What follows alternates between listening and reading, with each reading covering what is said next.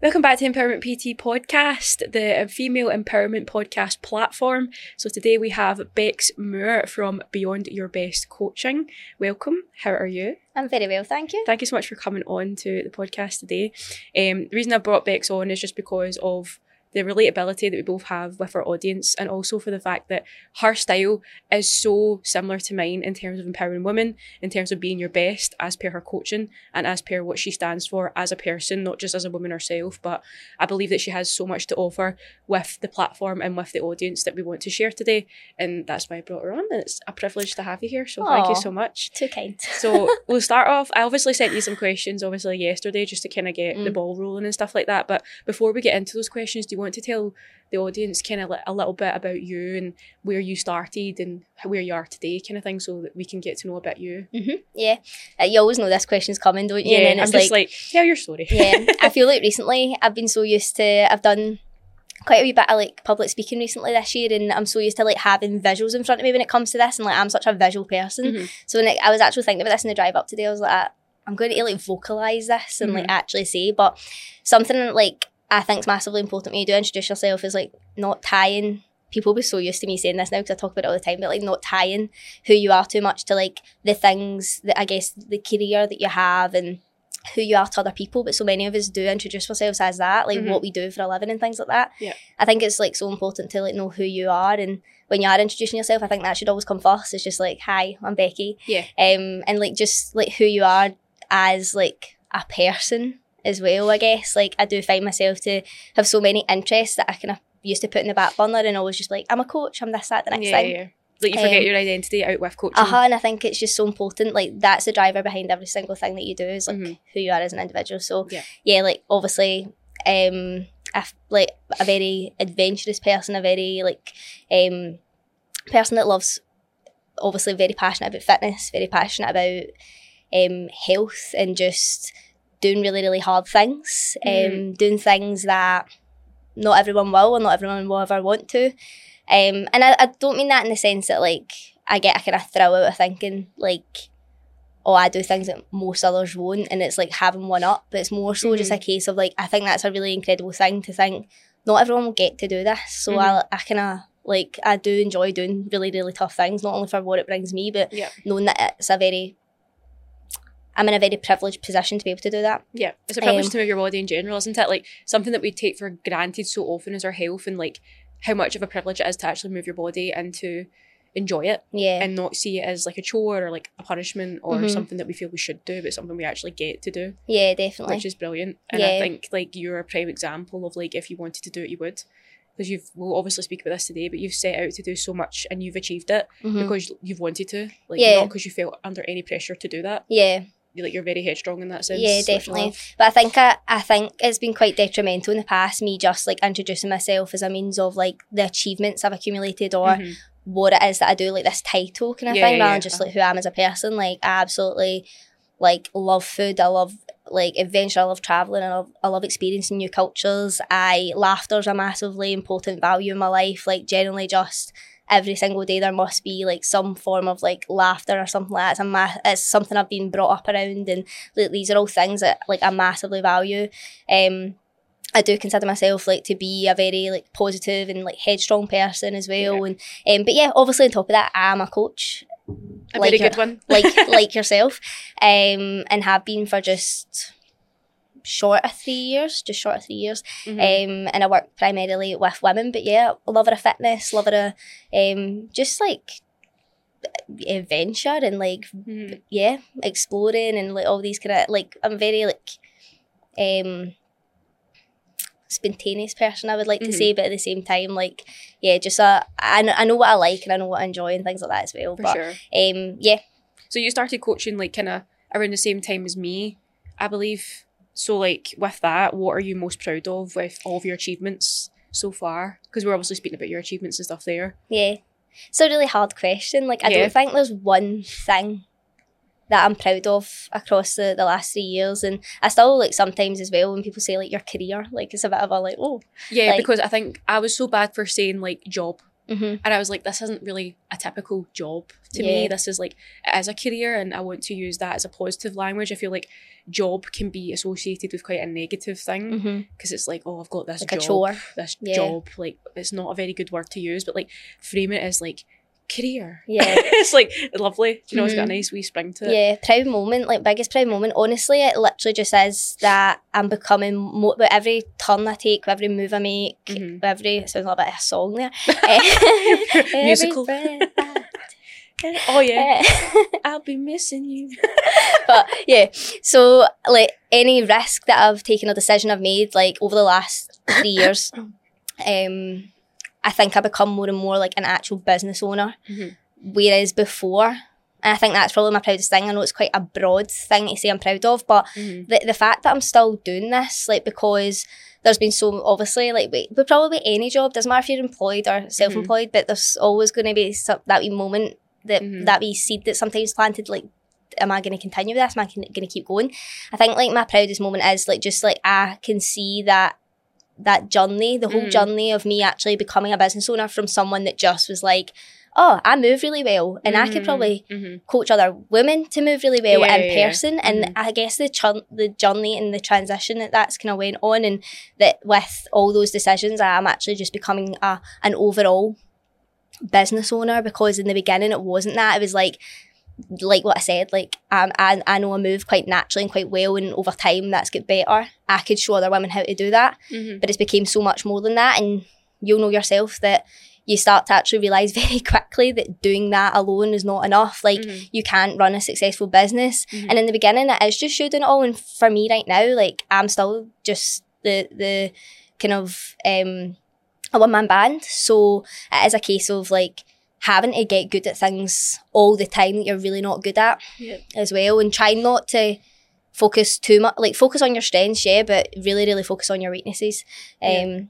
So, So- when did when did you start your coaching initially? Because I know obviously you're from Ayrshire. So mhm. did you come up with the idea for yourself, or was it a path that you didn't intend to go down? A path I didn't intend to go down. Mm. Like, I, I honestly, I never seen myself being a business owner. I never seen myself own own my own business. Um, I, actually remember having those thoughts. Like, oh my god, people Like that are self-employed. syndrome. Ah, people that Mhm. have got their own businesses. Wow, like what? I could never like, be that. Uh huh. Yeah. Generally, I remember thinking that growing up. I always just thought I would be employed, and that's not to say if I hadn't found a career that I loved that was in employment. Like I, I think just fulfillment's the biggest thing. Mhm. Um, there's always going to be pros and cons to no matter what you do in Mhm. life and I've been employed and I've also been self-employed for the last Yeah. few years like I think no I never seen that in my future I never seen me being my own boss I thought oh my god like, people that do that that's crazy like I remember I used to like watch The Apprentice and all that and think wow like Yeah, I was under this like illusion when I was younger that like anybody who started a business became like rich and famous. Mhm. like I thought that's what the path that they went down. mhm. But like you, anybody could start a business. yeah no absolutely Like my But grand even, could start like- a business.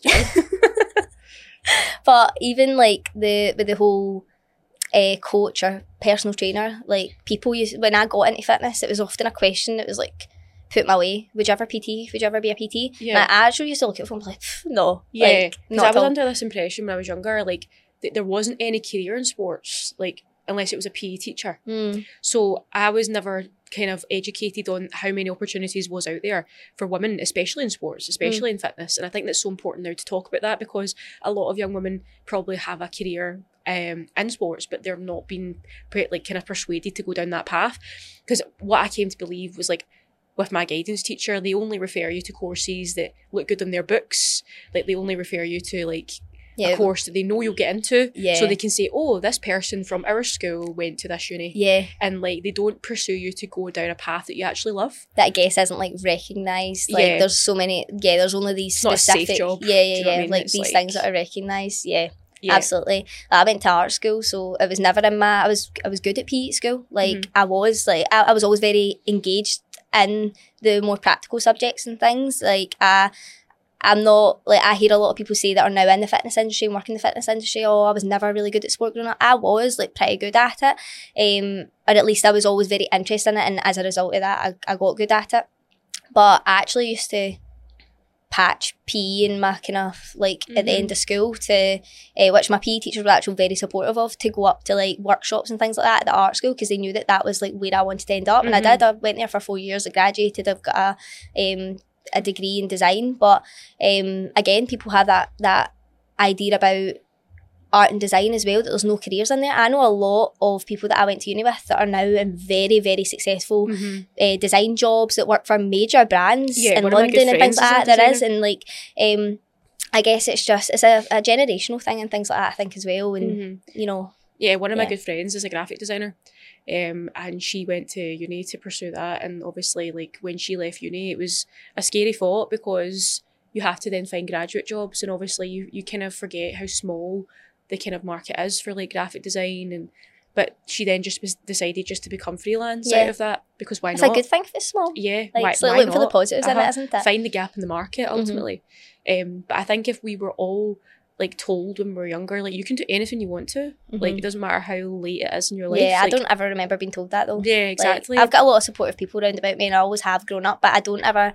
I've. he- I feel like I've heard that phrase like Mm. in term like said a lot more now. Uh-huh, and but- I never got told it either. Yeah. Do you know what I mean? Like it was always like have a safe job, have stability. Mm-hmm. I was probably one of the first people in my family to like go to further education as well. So like I already had that kind of narrow mind um ingrained in my heritage, but like that wasn't necessarily my fault. It was just the kind of circumstances I was brought up around. So yeah. no one really fought high, no one really fought ambitious at that time. So if you're not surrounded by it, you're not going to know. Um, and it's only like as of recently, like throughout my twenties, that I've discovered that it doesn't matter what stage of life you're at, you can be whatever you want to be. Mm. Um, and I think it's so good now that we've both found our passions and like we don't see ourselves as doing anything else. Like yeah. people are like, are you still going to be cutting about when you're fifty doing this? And I'm like, probably. Um, like I don't see myself doing anything else. Like you can't really predict that, but no, yeah, the fact- things change so so quickly, and like yeah. like so did you start off doing one to one then? I started off um, actually during lockdown for Mhm. who like my coach currently um, done a bit of work for him. Uh-huh, yeah. Um, Shout out, obviously everything went online. yeah, shout out to Christian. Um, done a, a- everyone's business is kind of tr- transitioned online. It was in my that's when I was like I had kind of like been like no I'm gonna do this and at the time I worked in retail. Mhm. Um, and obviously that was all you know furlough and yeah yeah whatever. all that kind of jazz. And I still don't understand that. Yeah, I know.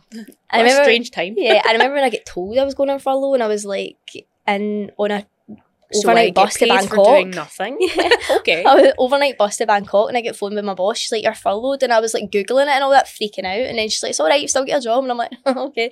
And then I was Does like it feel like it? yeah, a couple of years later, it was like I get made redundant anyway. But at, at Mm. that point, I knew what I was was going to do. But yeah, on uh, online, like um, helping out with my my coach that is still my coach this day, Mhm.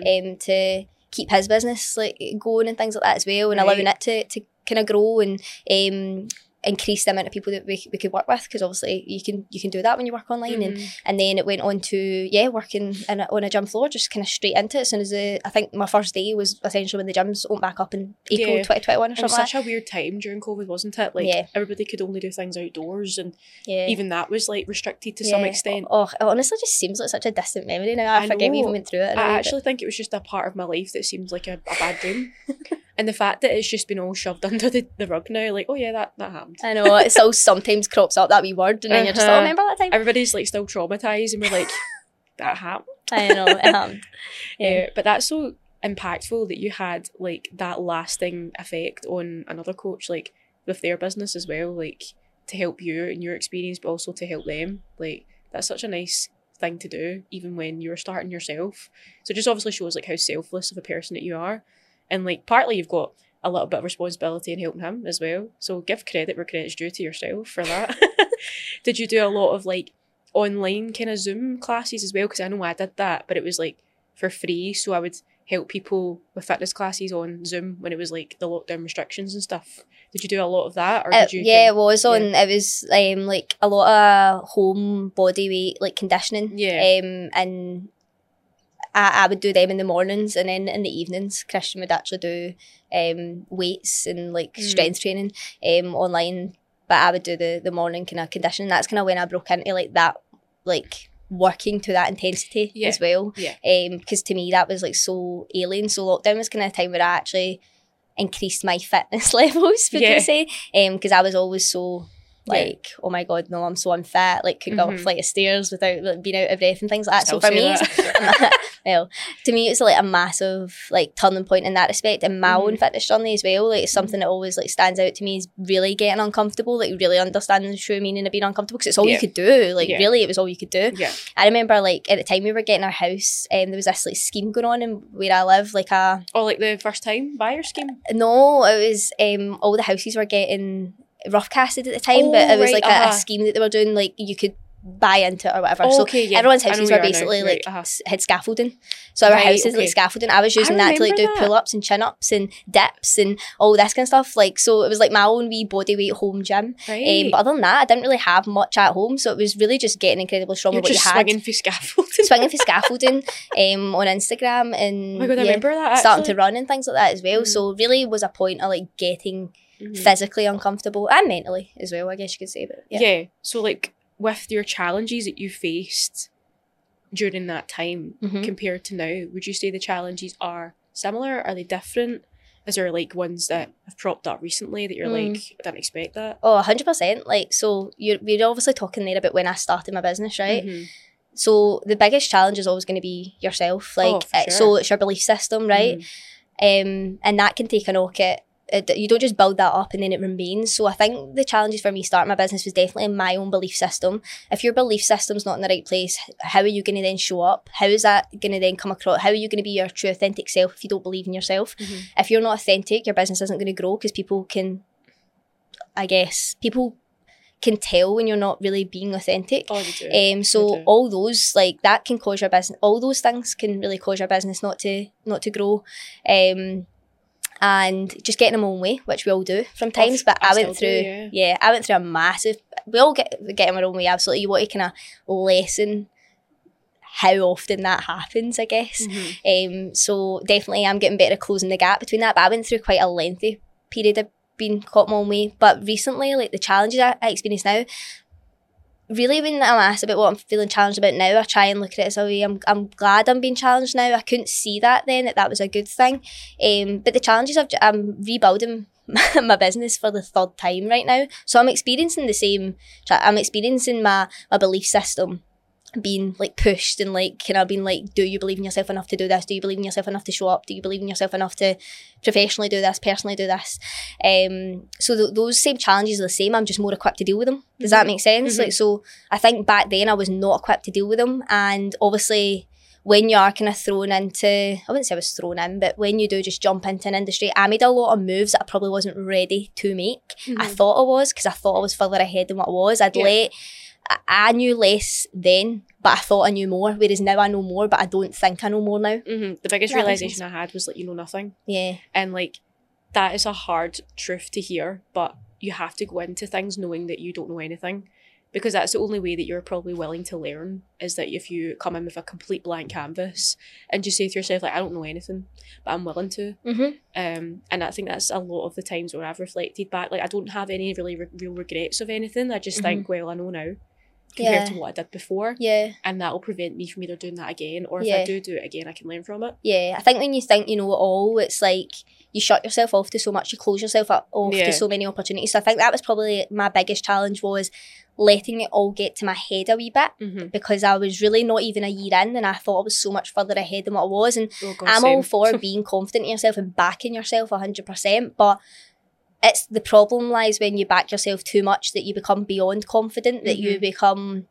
like you close yourself off to you build walls You do. and like. I, I think that that was a big challenge for me so now the challenge is not falling into that trap again like Yeah. it's it's still embracing being that beginner and it's embracing being like like a bit of a sponge again and that's what I was initially in my fitness journey and investing in a coach and starting a business but it's slow very quickly because opportunities were coming my coming my way um, my ego started to grow and as a result of that doing that I really shut myself off to so so much and probably Mhm. missed out on a lot as well so I think this time around it's the third time now doing this again but I'm better equipped to be able to be like ah, you're doing that thing again know what I mean yeah, and I think the more we grow, the more we know. Yeah.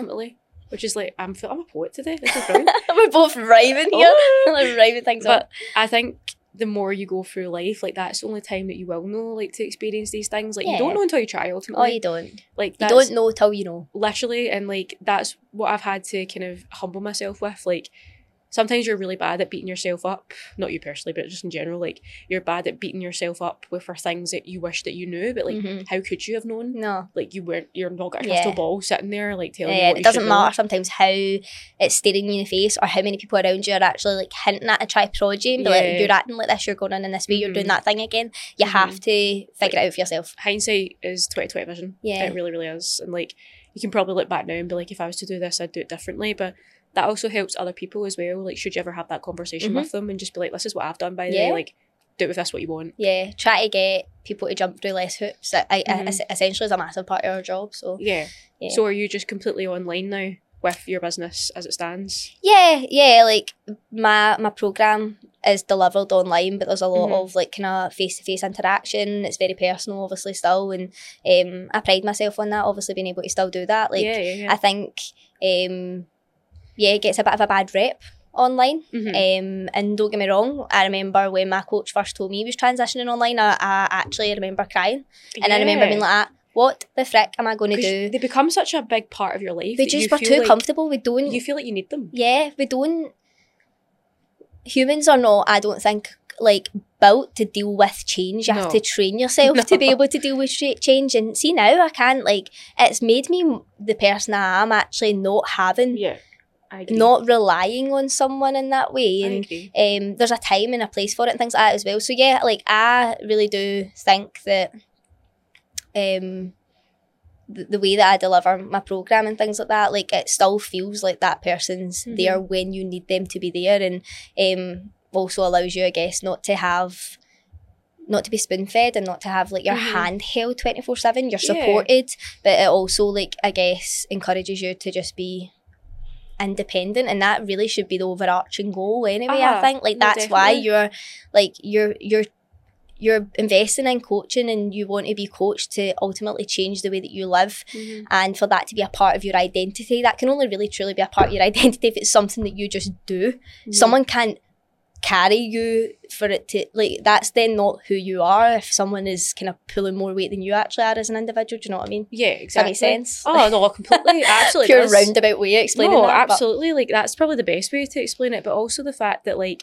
you needed to detach from that person to be able to know that you could fit into the mold that you wanted to create for yourself. Um, and I think that's the case for a lot of online coaches. Is like that initial conversation with their one-to-one client is obviously going to be very difficult. It's obviously going to be like, yeah, so I'm not going to see you as much as much, yeah. Um, but I will still be prevalent in your life. And I think that was like the conversation that I obviously did have when I went and transitioned online.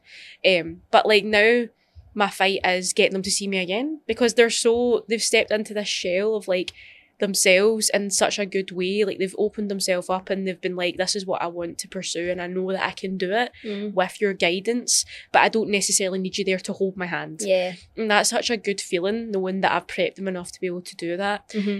Um, but I do feel like, as you were saying, sometimes it does get a bad rep in the sense that, like, there's a few things that people don't tell you. And I think it's not necessarily a bad rep. I think it's just miscommunication as- or maybe people's unrealistic expectations Mhm. from what they've seen online. yeah You know, all these online coaches are in the likes of like Dubai and Bali, very well earned, of course. Like, they've obviously worked up to a place where they can do that. yeah But I think people take that as gospel yeah and they think that's what they should be or doing. the overnight that's what they're going to be that's doing what yeah. they should be doing. yeah But I think they also forget how lonely it can be. And Oh, I, yeah. I know we were speaking about this earlier, but Mm. I think it's quite lonely for me as a people person Yeah. to just like shut myself off, Mm. I guess, and just be on a laptop. But yeah I think there's obviously ways you can navigate around that. Well, that's what I was going to say. It's like, see if you're experiencing that as a problem, it's your responsibility to fix it as well. Mhm, Whether that be that you then look to bring something out, like you need to, if someone's struggling to feel motivated or have energy, and momentum, you need to look at the things that you're doing that's stopping you from having that. And it's the same, like, I get lonely. I'm. I don't even like currently at this point in my life. I'm not even in a relationship, um, as well. And of course, it gets lonely, especially working online. I, I went from always working very um like one to one facing uh, jobs even in retail and things like that as well Yeah. then going on to a gym floor Um, obviously, always even at uni, being surrounded by people in a studio Uh huh. day in day out. People so always being thoughts. around people.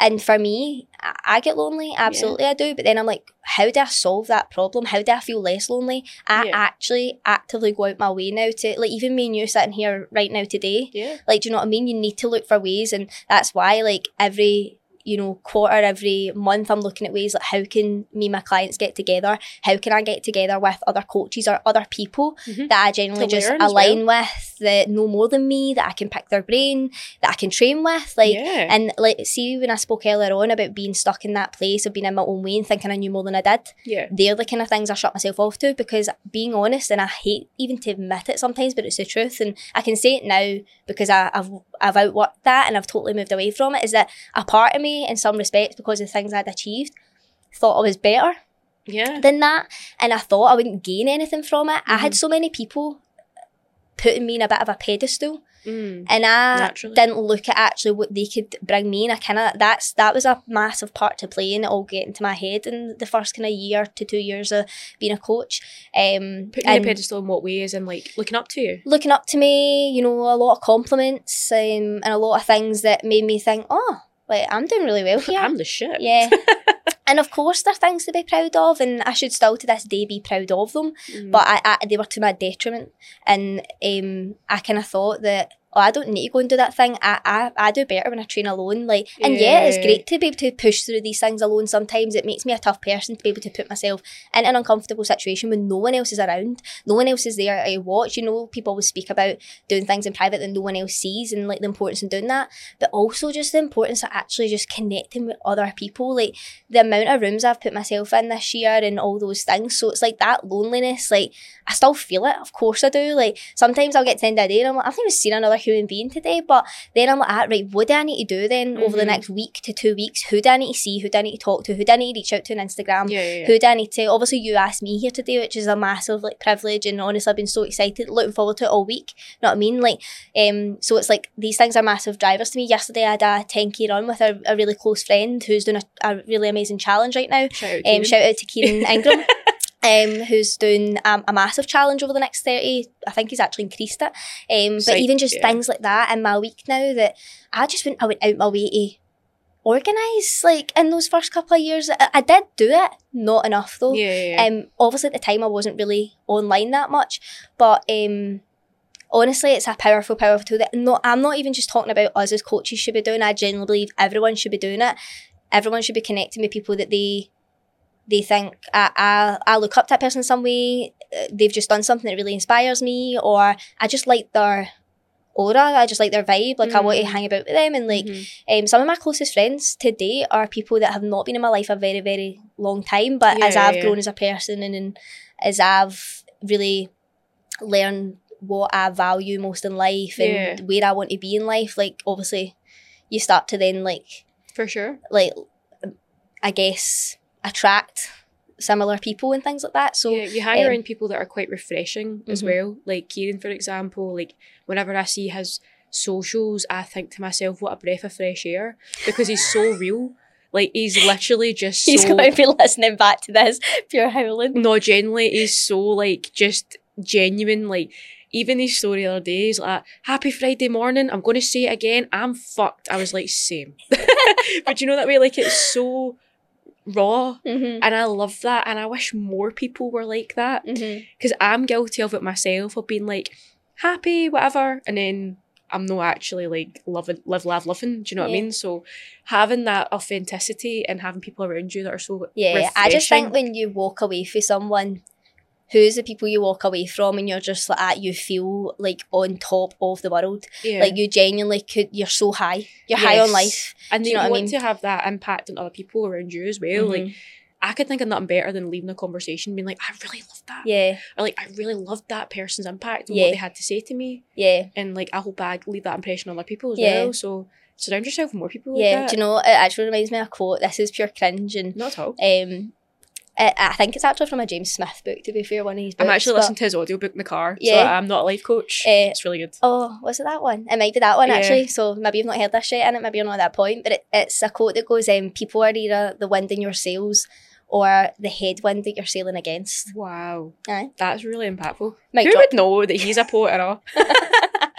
that's like that's so true. Yeah. Because I think I don't know how much is true in the saying of you are the amount of people that you spend your time with. Like I think it's five people. Yeah. Something- not heard that one in a while, but Something like that. But I don't know how accurate that is Yeah. because I don't think I have five people that I surround myself with on a daily basis.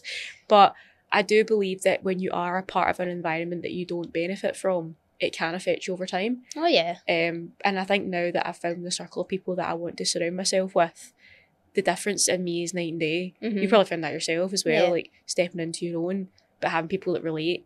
Like I don't know about you, but like I don't really get along with people that I just don't have anything in common with now. Like I don't like small talk. I don't like enter- Surface level. yeah, like Yeah, entertaining them for it. the sake of it. Do you know what I mean? Like people. Yeah, that's like something as well. I attach myself to being like I should probably should have said that when I introduced myself. Like Yeah. I'm quite a deep thinker, and I'm quite a Yeah. when I'm at my best, I'm a deep thinker. Like I really, str- I can be quite a surface level surface level person but when I'm not in a good place in my life. And Uh-huh. Probably if you, can. yeah, if you just spoke to me in April or May this year, um, the beginning of May, end of April, like I'd have probably been quite surface level because I really struggled to answer big questions. Like, I'd have Uh-huh. really struggled to actually answer half of these questions you're asking me today, even though you know some of them should just roll off the tongue quite naturally. And I think that's an indicator you're probably not at your best and things Mhm. like that. But Mhm. yeah, I can be. I think we all can be, like you said. Like we're all we can be a more closed off version of ourselves when we're not feeling good about ourselves. We don't really Uh-huh. want to talk. We don't really want to open up and things like that. So yeah, I'm like I'm quite a, a deep thinker and like I, I can't I can't really relate when someone's just very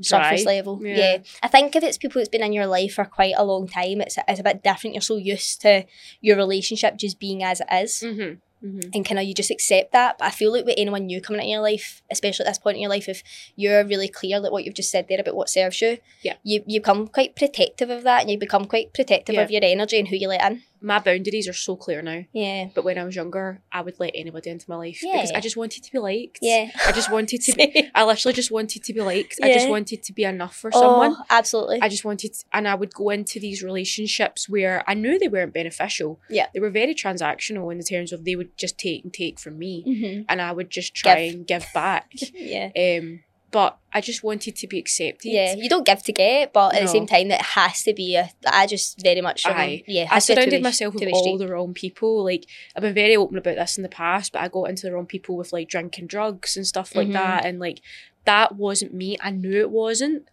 and there was a turning point where, whether it was like the fact I'm also a deep thinker or the the mo- the worst come down of my life, I just thought to myself, I'm more than this. Yeah, And like that was a turning point for me where I was like, I'm only going to let people in my life who I feel will serve me as much Mhm. as I serve them. yeah. Like- it's like what we said earlier on. Though you don't know till you know. Exactly. It's like, Like- it's a two way street. Mm-hmm. very much like but sometimes you get friends who you don't see all the time but it's like Mm-hmm. nothing's changed Yeah, like me and my friend lauren who like she's asked me to be her bridesmaid we don't see each other all the time but when we do it's like nothing's changed yeah. You've just like, got a mutual understanding for each other and yeah each like, other's we're lives. adults you Yeah. know stuff happens but like that doesn't change how we feel about each other Yeah. and i love friendships like that you just pick off where you left off it's Mm-hmm. Yeah. brilliant but you don't need all that all the time Mm-hmm. and people that are so supportive even if they don't necessarily get what you're doing is also really respectful Mm-hmm. because I don't expect everybody to understand what I'm doing, but I want them to like respect it. Do you know what I Yeah. mean? And it's great. Like my family are kind of at that level now too. I think the truth is though, it's like you're still gonna always come across people that don't Oh, for sure. And, I'm like, not going to spend time educating those people. It's like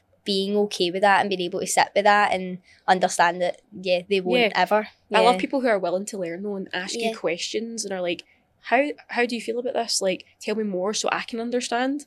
I'm like, "Ah, that's fantastic. That's better than just being like, I could never do that. Mhm, I get that all the time. Like I had it a lot with Hyrox recently. mhm. I don't know if you were the same, but when I told people I was doing Hyrox, the first time they'd be like, I could never do that. Mm. I couldn't. I, I can't do cardio. Yeah, I'm like, why though?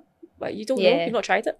You know it's wasted energy sometimes trying to explain it to people like why you do what you do and? Yeah. why it means something to you and I guess like that's what you like what you said earlier on like the that whole wanting to be liked or wanting what you're doing I guess Yeah. kind of to be accepted kind of goes alongside that And that's how I know that it doesn't bother me anymore because Mm. even though they've said, I could never do that, yeah part of me doesn't feel rejected by that anymore. Mm. I'm like, okay, well, if you don't get it, then I do. So yeah that's fine.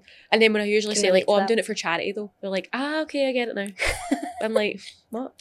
But like, if you didn't have something to lean on to say, this is why I'm doing it, and you just Mm. wanted to do it anyway, people would be like, that's not normal for them. Yeah, Anything it's not normal for them, norm- so they think like it's just not normal. yeah, like Yeah. even business owners, that's not normal for most people.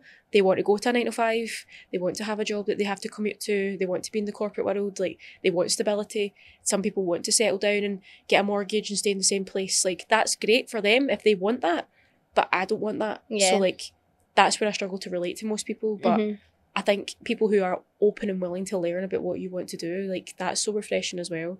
And but as you say, like even if you don't get people to get it, like you're not going to spend time trying to educate them on it. No, it, it's a process you have to go through. I think like you do initially when you start something and you get people being quite like like quizzing you on it a wee bit. Mhm. Like you do feel yourself probably over explaining and over justifying and things, and it's Mhm. something I've ha- had to like really stop myself from doing. And sometimes Yeah. you just need to bite your tongue Absolutely. because you've probably got a lot to say about what they're doing and things like that as well in their life choices. Like Oh, we all sure. do. Like we are not. I heard this other day there, and it's actually stuck with me. And I've, I think I've said it so many times since then. Do you know what I mean? When something's just been on your mind, like, but Yeah. it's just like what you're really talking about a lot right now. It's like as human beings, we're not designed to like each other, No. and we're not de- designed really to understand Life each other either. so boring Yeah. if we did. Yeah, exactly. Like nothing like e- like worth having comes easy kind No. of thing. Even relationships, they all take work. Like we all think each other are idiots we Oh, all yeah. do. We're all designed to like whatever.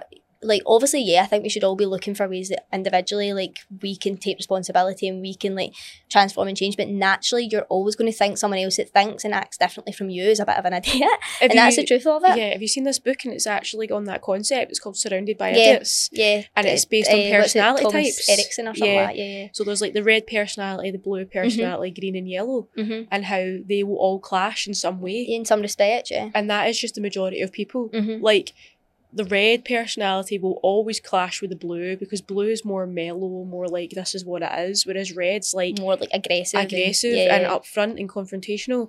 So I would clash with those people Mhm. because I I'm think I started reading that book, and then at the time where I was at, I was like, I felt quite triggered. I know. I, I I'm was, like, I is was that me? I was learning so much about myself. I like, thought I was a bit in them all, and I was like, no, that's not possible. no, it's not. But like you learn that naturally the more you kind of develop your own personality. But Yeah. I learned that I would probably c- clash a lot with red people because I'm not confrontational, whereas Mhm. some people just naturally are. Mm-hmm. I'm probably a mix of like blue and yellow. That's like it is what it is, and I'll stand up for what I believe in. But I'm Mhm. easygoing. Um, but that book's really beneficial for anyone who wants to learn more about themselves. Like if they, it, the, the title makes it sound like pure attack. You're an idiot, Yeah. but it's not. But really. that's the point, really, is that like really we all think each other are, yeah, and like there will always be a bit of that. Really. absolutely. Like I think the world, like you said, would be a very, very boring place if we were all just to think and act and do the same. So, imagine if we all liked each other. Like I just couldn't. I couldn't envision it. The the war the wars wouldn't have started. Like it's just a, such a strange place. But like it's funny how everybody's all different, isn't it? Like even though we all come from the same place, we might all have the same upbringing. We still end up quite different in that sense, and I love that. And I love that we can obviously form our own circles in that sense, and we also know who isn't beneficial for our circle, and we can just keep them at an arm's length in that sort of way. Were your family always like very understanding and in your circle with what you wanted to do with your coaching, or do you feel as though like maybe friends and family kind of didn't get it at first? Uh, I don't know so much about friends. I I, th- I actually kept it quite a bit of a secret that I was going to do it. Oh really? Were you like Um, embarrassed or?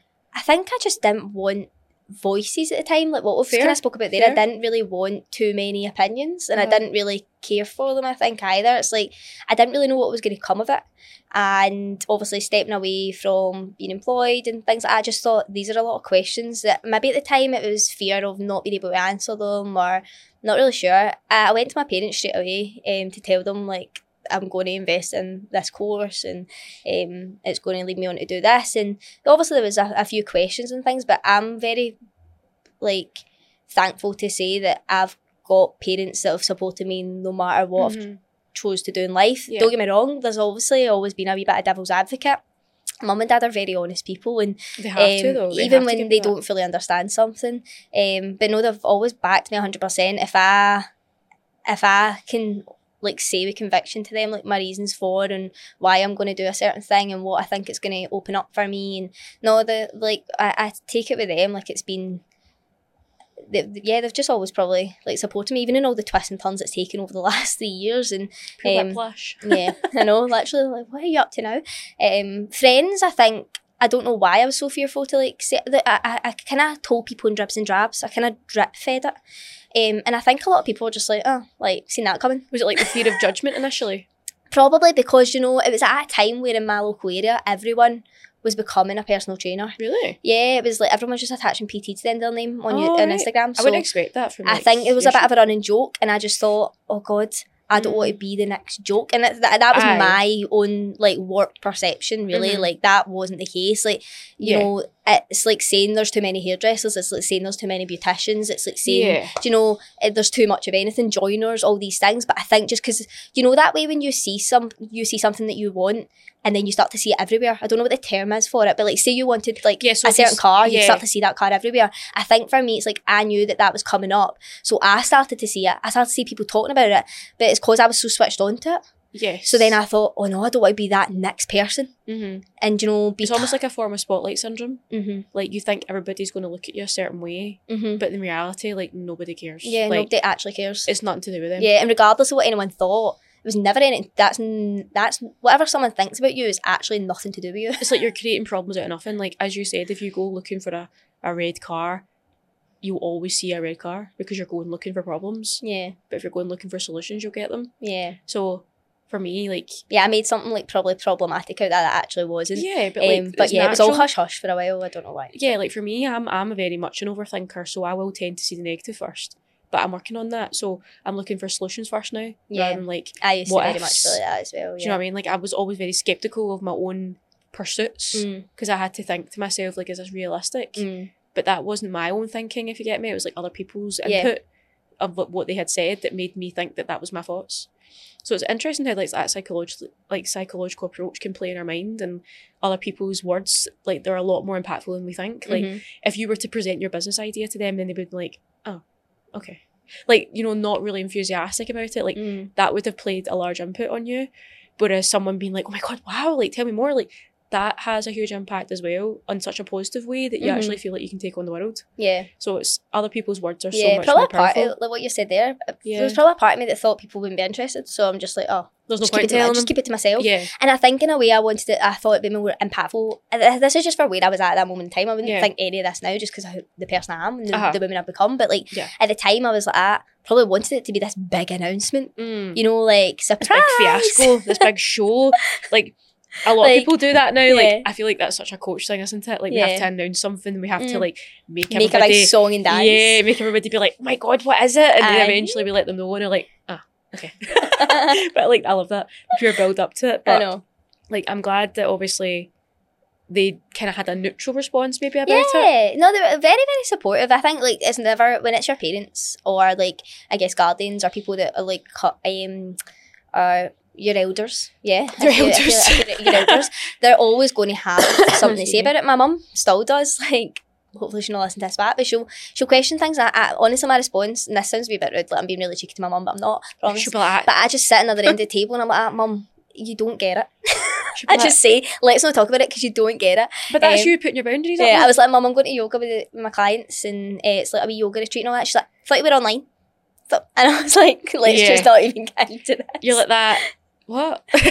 like sometimes you just have to take a step back and take five minutes and be like, process the question Yeah. for a second, and then I'm just be like- like, not even worth that. Aye, it's okay that you don't get it. It's okay. I get it, and that's all that matters. There's actually some questions that I've had that I've just had to take a step back and be like, I'm not even going to entertain that because if I did entertain that, you wouldn't like my We'd be response. here. We'd be here for hours. you wouldn't like my response. How did you come up with Beyond Your Best then?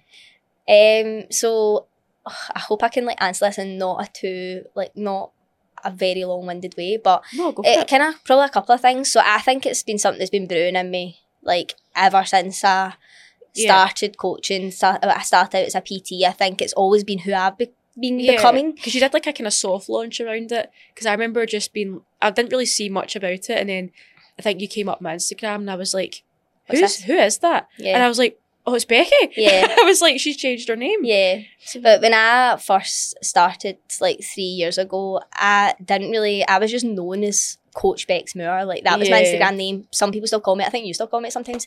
yeah. Uh, yeah, like just natural. That's me, yes, of course. But I think the aim is always like when you do like have a community of women, things like that. The the the aim, I guess, especially for myself, is that it's much bigger than me. Mhm. Um, and that there's connections made within that and that it's not just me that my clients come to it's like other women that they see doing those things that are Mhm. kind of maybe more at a point that they're at in that moment in time Yeah. but um yeah so i think it had probably been brewing since like i think it's always been within me to create the program that i'm creating now but it's just took me until recently to be able to do that To identify with it. yeah so i had a, I think my first like program name but I never really spoke about it Yeah. it was be empowered but my initials so becky moore be, um, be empowered Ah, okay. like was like uh, that was just a name I threw out there. I never really spoke about it. Nobody probably even knows that it was my program name. There was no song and dance about it. you can't use that. That's yeah.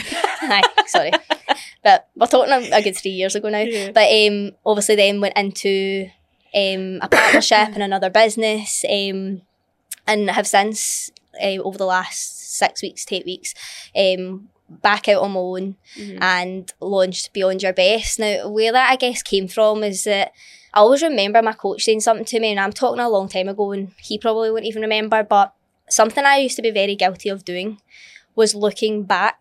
And I think sometimes looking back is good to go forward, but Yeah, I yeah. used to look back as a means of remember that in a very kind Oh, of negative yeah. way. That was me at my best, right? I genuinely don't believe your best can be in the past. Your best No. is only forwards, right? Yes. But I used to look back at these pictures of myself, and obviously, what we do in that moment in time is we fail to forget everything That's that was actually going on in yeah. that moment in time that actually wasn't that great, but we think that's our best. So I used to do that all the time, and he said to me one time, "Forget that, right? Mm-hmm. You're gonna beat your best," and it stuck with me, and it just always kind of has. Mhm. But as well as that, I having worked with women over the last three years, having limited my potential a lot over the last couple of years is what I've already spoke about. Obviously, my Mhm. ego getting in the way, thinking I knew more than I did, Mhm. um, shut myself off to so many opportunities, playing it safe. Yeah. yeah.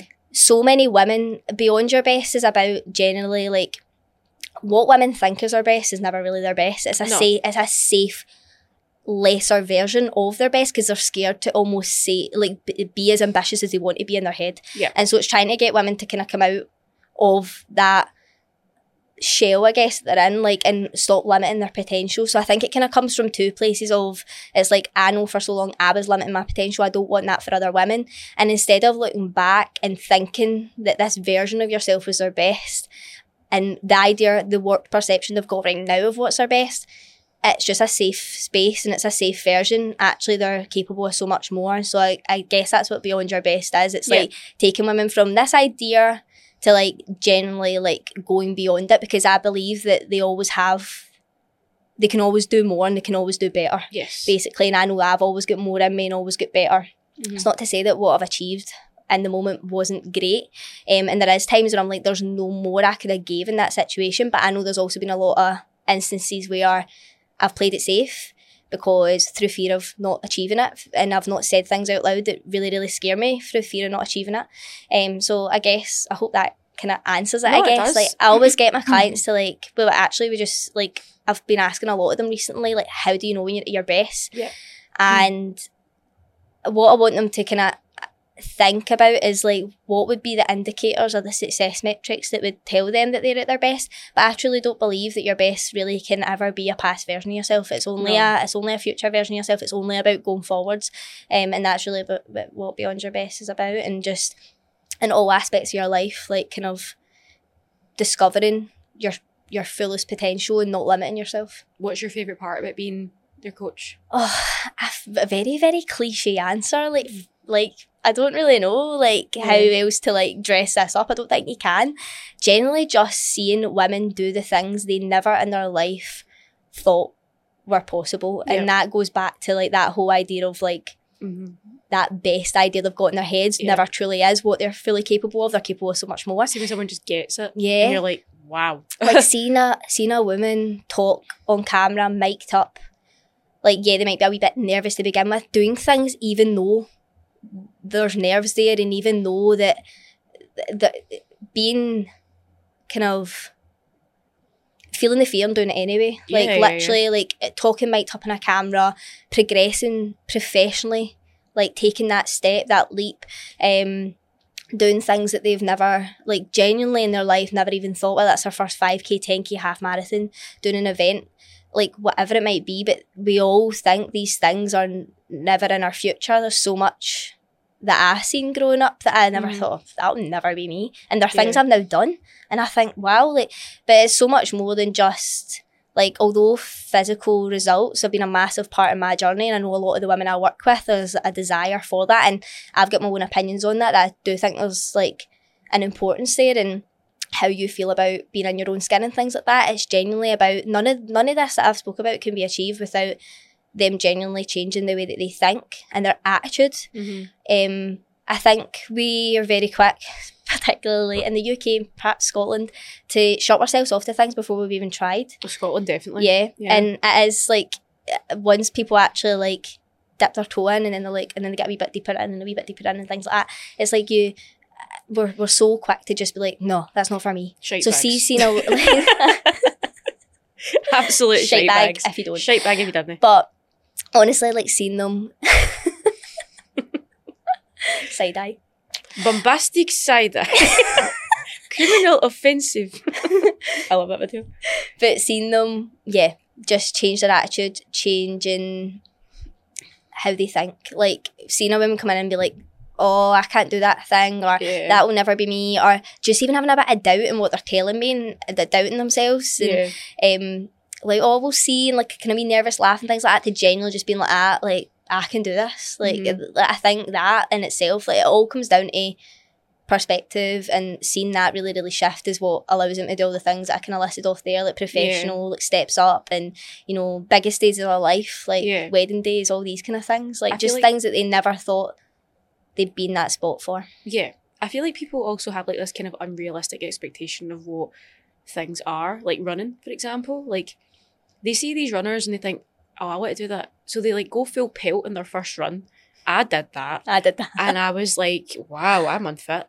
But like a lot of people don't have the education to be like, you need to run slow before you go fast. Or like if they want to get ready for a special event like their wedding or like for something, they have to go through a process of education. They can't just go on the next crash diet and hope that it works. Mm. So having that coach in their life is so impactful to be like, your feelings are valid. I can feel your pain. Let me help you. Let me get you to where you want to be. Let me push you out that comfort zone. Mm. You're literally just pushing the boat. They're sailing. You're just pushing them out the deck. Like Yeah. that's all you're doing. yeah But that impact is so beneficial, and you could be like the first person they've spoke to all day, and like it's such a positive relationship. And like I said earlier when you were speaking, when someone just gets something, and it clicks, and they eventually get it, it's so worth it. yeah And I think that's why I love like what I do as well because helping people and seeing them work so hard and then eventually they just get it. You're like, yeah it's all paid off now. Yeah, but even at that, I think there's still no end to it because No. your first time doing something's never the same as your second. Oh, definitely. I'm You're- still learning. never the same as your second, third, fourth, fifth. So it's like every time that you go through that thing again for the second, third, fourth time, Yeah. like it's like you're going to go about it in a completely different way. Like Mhm. the amount of times I've redone something, I I think that's like something I love about being a coach as well is like actually getting them to understand that there is no end and that actually, yeah, you might have to actually go through this process again. Like, because a lot of people think that there's just this point that they're going to get to and everything's just going to fall into place and Yeah. that's going to be it. And yeah, it'll fall into place for a while until something else upsets it. Uh-huh. So, it's like you've got to have that contingency in your life like and when you train for longevity rather than like for an end goal i suppose that makes it more worthwhile like for me i'm i'm training more for my health and my longevity and my mental yeah. well-being It's like kind of like having this like North Star. Mhm. Like, the, the thing about a North Star is that, like, you're always chasing it. uh-huh. Like, do you know what I mean? yeah You never quite, and then once you probably reach it, it's like there's another North Star, there's a new North Star. yeah you're chasing. your goalposts will change all the time like you might want something and then realize it's not for you and then go Mm. and do something else but that's fine like you need to find what is best for you and having that coach to guide you in the right direction that's pro- that's why we have coaches and i know people say that all the time like oh coaches have coaches. But it's true like we are still learning ourselves and like we aren't perfect no matter how many times our clients say to us like you've got it all together. We certainly don't. So like having a second voice a second opinion is so vital i think. And I probably think that's the best part about coaching for me is like being that second opinion, Mm. being the difference Second between someone giving up. Oh and- yeah, like not. interjecting Uh-huh. almost, and but in a very like kind of neutral way. To the point that something I've learned over time is like, uh, the, obviously you always look back. I'm sure you probably look back, Becks, and Mhm. like you're thinking like, why did I say that, or why did I tell that client? I was a terrible or, coach at the start. yeah, uh, Terrible. why did I go round about that, or why Mhm. did I actually just put the words in their mouth? Yeah. Now I think I'm definitely getting better at actually like they're the ones that come out and say it. Mhm. You just kind of like I guess like Sometimes I'm like, there. well, you said it, Yeah. not me. like but yeah i think that's something i enjoy about it is actually getting them they're the ones that realize it like you're just the ones that kind of like you're just like kind of guiding them i guess Aye. like you're the light like I'm and also just getting better at being really honest with them as well. Like, I think at the start, that's why I was a terrible coach at the start. Like, I would not be honest because I wanted to be liked. do you think that was because i'm asking you i'm interviewing you now. do you think that do you think that's because you at the time maybe weren't fully being honest with yourself Oh, for sure. Like, there's so many parts of my life that I look back on and being like, I'm a fucking hypocrite. yeah, that was like, Like- me. I was uh, there was a time being a coach where I was asking my clients to do things that I was I'd stopped doing myself. I caught myself doing it the other day. I was telling someone about rest and recovery. I'm sitting there with bronchitis on the doing steps on the treadmill, not resting, being like, yeah, you need to make sure you rest and recover, man. Like this is so important and beneficial. Like if you go and run yourself into the ground, then That's next. what are you gonna do? And at the same time, I'm pure on the treadmill, like doing steps. she actually did call me out for it. She was like, Becks, you're literally walking on the treadmill. and I was like, I need to move my body though, like to, to feel better. So, but at the same time, like you do still catch yourself saying things that you're giving advice to someone else and not following through with it. And I've caught myself doing that so many times. But now I always make sure I lead from the front in Yeah. whatever that I do so that one, they can't call me out, but Mhm. two, so that I can actually say, look, I've been there. Mhm. It is not worth that. yeah, Please don't do that. yeah, Or I have been there. I, it really was worth it. I Mhm. encourage you to do that. yeah, Um, so I'm now very beneficial at saying to myself and to them like the the truth ultimately, because like there'll be things that they want to do, and I have to sit down with them and be like, you're not really ready for that yet, but I'll tell you what you are ready for, Mhm. and then we can get to that stage. yeah, Um, like for example, someone who's maybe had a history of like kind of, um, not not disordered eating, I would say, but like not con- not consistent eating, you know, kind of like peaks and troughs of their mindset towards food, and they want to do like a photo shoot, for example. I'd maybe advise against that just now, but I'd also like help their relationship with food so that they can get to that at a later stage. Whereas before, when I was a coach at the start, I maybe would have been like, yeah, whatever you want to do, yeah, without actually thinking about the long term implications of them. yeah, yeah, yeah, yeah. So like now I look at it from both sides of the coin. Like yes, they want to do it. Amazing Mm-hmm. that they're so keen, but Mhm. is it going to look good on any of us? Oh, absolutely. Like it's like putting someone through like you know a half marathon or a marathon that they've never really ran that, yeah, and obviously can you get there in a, a reasonable amount of time? You get people. I'm sure you get Mhm. people asking you all the time like by this month will I be able to be uh-huh, here? like one of my clients wants to start running, and I'm like, okay, but don't set yourself for any marathons or anything. Like we're starting from scratch, Yeah, and then once you're at a level where okay, you can run for a long period of time, then we'll book the marathon Yeah. or whatever it is you want to do. yeah. You definitely get better at actually being like, ah, right, okay. I- I guess reverse engineering better, like Yeah. from when a client tells you that they want to do something, Uh-huh. um, to then being like, ah, right, this is probably when I guess just like being better at judging yeah, where a person's at and also like and meeting them where they're at, yeah, rather than just thinking, oh, your clients can ju- just go through things at the same pace. And yeah, um, I, I think it's not to say that. I, like what we were saying, like you can achieve anything you want to achieve, absolutely. But Mm. do you want to be doing something just to tick a box, or do you want to be doing something the best you possibly Like, can? are you doing it for the right reasons? Yeah, I've done things that I've been ill prepared for, and not Mhm. because I probably could have been better prepared for them, but where I was at, skipping training, X, Y, and Z, crossing over lines just to because I didn't want my ego getting a bashing because I spoke about it for so long, and I was like, I Mm. need to do this.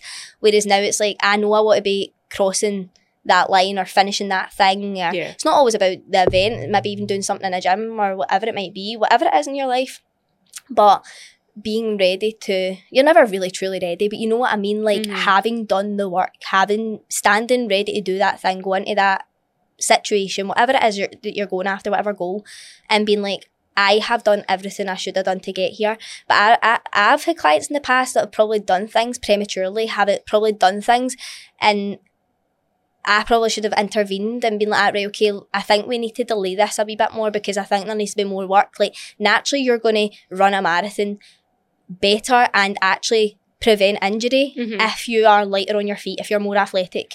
And rather than just because, you know, you've entered this and you've paid for it, sometimes you just need to put your ego to one side Yeah. and be like, ah, right, okay. But then that's my fault for probably in the past not having like stepped in and been like, I think we need to rethink this and re strategize because there's things happened in your life, you've been ill, Mhm. It's very circumstantial. yeah, and you probably there's things happened externally that that mean that maybe now isn't the best time. It could have been, but it's not. But Mhm. I get it's just learning. Like, it's all learning for us as well. And I think as we push ourselves physically and mentally more, you learn that. And I guess like you can only then coach off of like your experience and what you yeah. you know. Exactly. Really.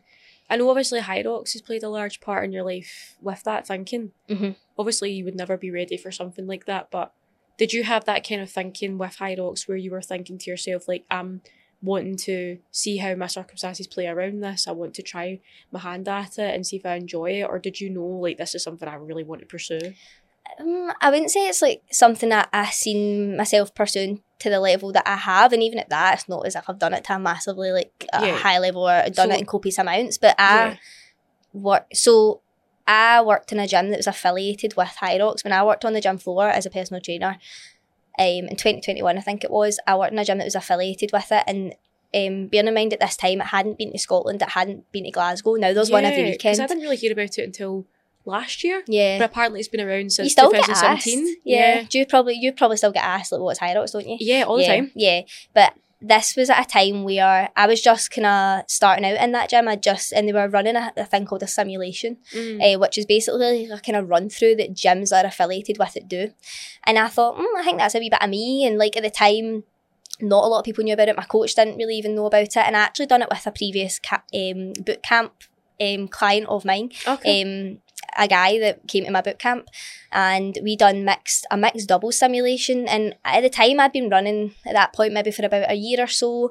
Um, obviously I'd been lifting weights for a, a good few years seriously by that point. Yeah. and I thought this is a massive combination of all the things that I've learned to love. Um, obviously that conditioning aspect I told you about in lockdown obviously um, I massively opened myself up to. So I just thought I want to see what this is kind of all about. I was intrigued because obviously I was moving to this gym and they're like, oh, do you want to sign up for this simulation? Do you want to do this simulation? So I've done a few of them with being at that gym. And as a gym, we all went down to Manchester in January 2022 and I done it with my friend Holly. Um, we done women's doubles. And then since then, it's something I've I wouldn't say my journey within Hyrox has been this consistent thing because of the ups and downs that I've experienced over the last few years and um, the twists and turns I've taken. Mhm. Um, is something I've wanted to take seriously and then took a step away from and um, not really trained as consistently for. Then there's been periods where I've massively trained consistently towards it. Um, but yeah, at the time, I'm not, I don't mean it in a sense that like I was first to do it, but it just, there wasn't this. Um, buzz about it really and particularly in Scotland a lot of the affiliated there was only two affiliated gyms in Scotland and it was the one I worked in and um, a gym elsewhere in Ayrshire um, and other than that they were all in England Mm. um, but I just love the the community aspect surrounding it.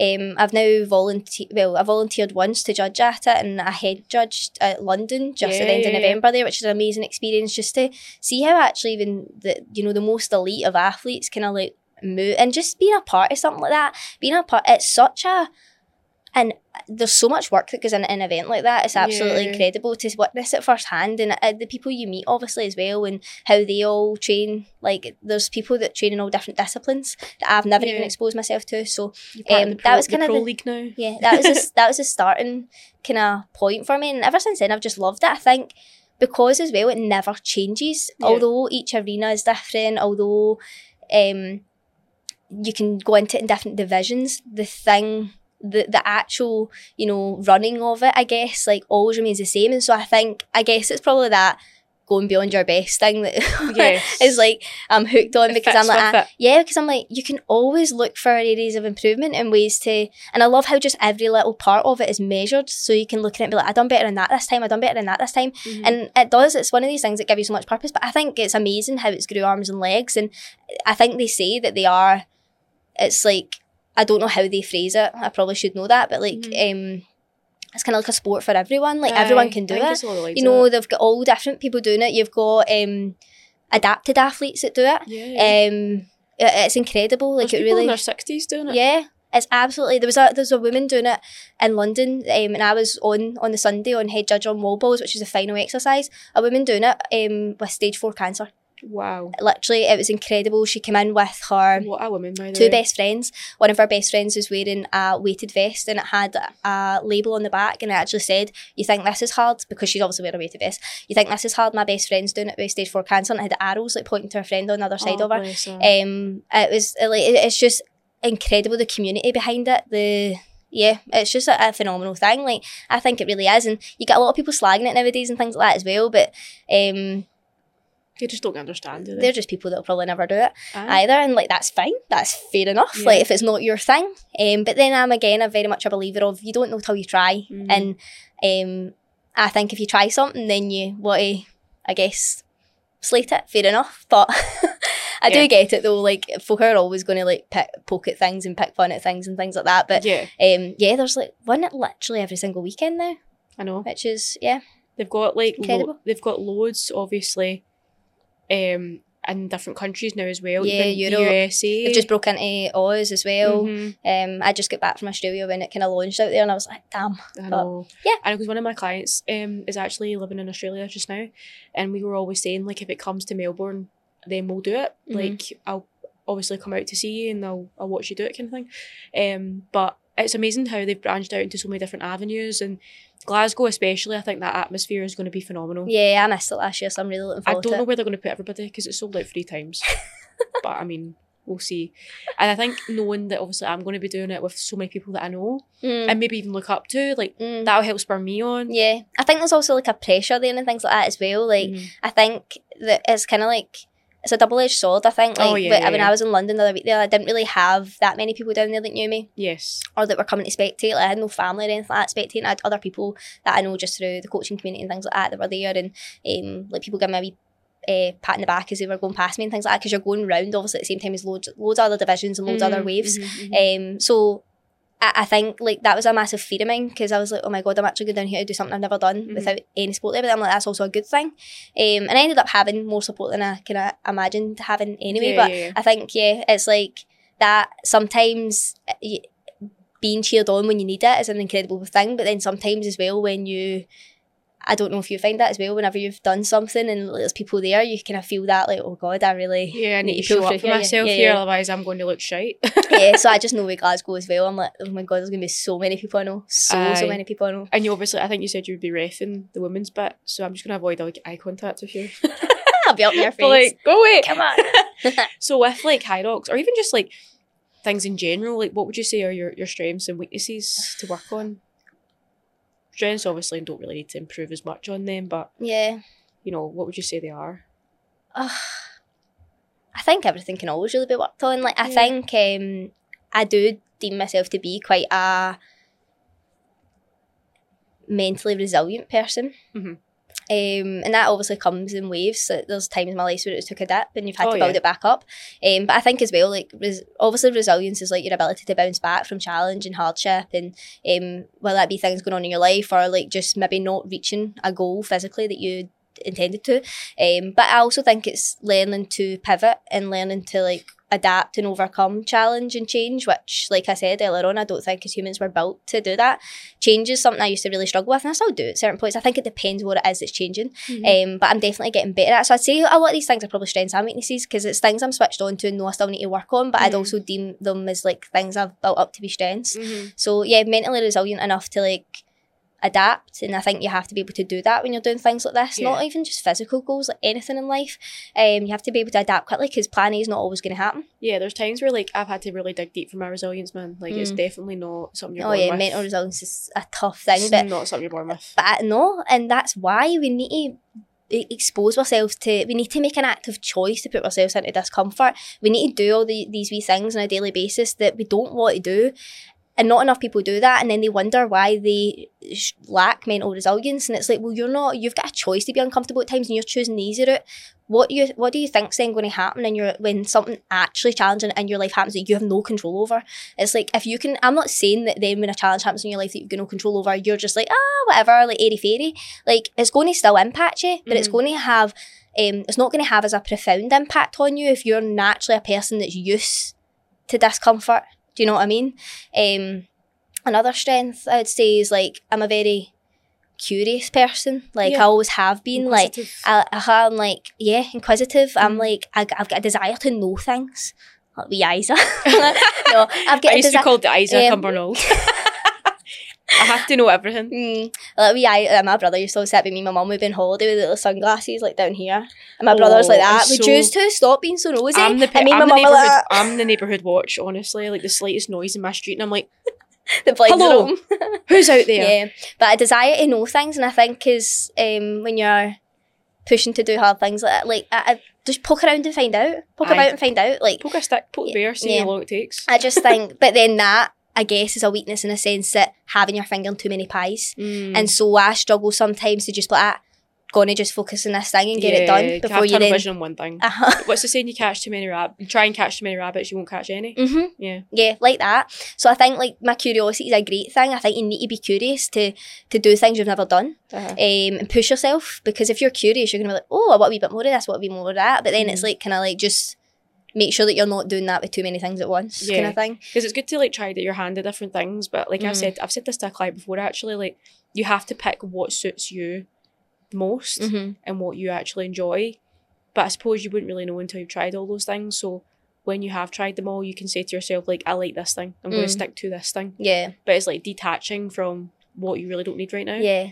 I think sometimes as well, it's about having acceptance that those things aren't really going anywhere. I've had to tell clients that so many times. That see when Uh-huh. they're fretting about, but I want to do this, but I want to do that. I was like, It's still going to be there. see that country you want to go and visit, or see that mountain you It's want to go and climb. They're not going anywhere. Unless it's the Maldives, I don't know about that, but you know, everything else is going to still be there. Do you know what I mean? Like climate change won't change that much that we don't have any anything in Europe that you can Yeah. visit.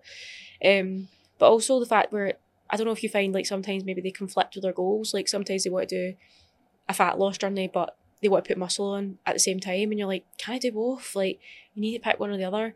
But like they forget that if they are putting weight on for any reason, you can always lose that. Or if you're in a wanting to do a photo shoot, but then you decide it's not for you, photographers are always still going to have a job. Aye. Like nothing's going to change. these like, things are all, it's the same as well about kind of saying yes to everything in their life at any one time Yeah. and like nights out restaurants all these things are always going Yeah. to be there and it's just about understanding like what do you value most in your life at that moment in time what's the most important thing to you you can have things that are important to you that are maybe a bit conflicting I think Yeah. um, I'd say as well that I'm quite a persistent person, and again, probably a weakness and a strength. Like these things, I probably just need to watch. I just Mhm. need to make sure that I'm in quite a good spot with them because I'm persistent in the sense that I don't give up easy with things. Like so, the fact that I'm even like for the third time around being like, ah, no, I'm meant to be in this industry and I'm meant to be doing this job to the point that I'm rebuilding something for the third time. Yeah. Um, I guess like I, I do think that I don't give up lightly, Mhm. but at the same time, I've had to really learn to walk away from things. Mm, Like Mhm. that doesn't mean you're giving up necessarily. It just means you're maybe going a bit of a different direction with it. You're still doing that thing, but just in a slightly different way because you're understanding that you're becoming a bit of a unstoppable force against an immovable object. Like that, I guess that ties in with the whole mental resilience, like knowing when to pivot and knowing when to change direction. But it Mhm. doesn't necessarily mean that the, the overarching goal changes. Um, so I think my persistence is like a, a big thing because even if I don't, if I get knocked down, I get back up again. Uh-huh. But at the same time, it's like not staying in a situation too long when I know it doesn't serve me. And I know I've been guilty of that in the past just because you hope things will get better. My brain did two things there. When you said pivot, I thought of uh, uh, Joey from Friends, or was it Ross from Friends? He goes, pivot!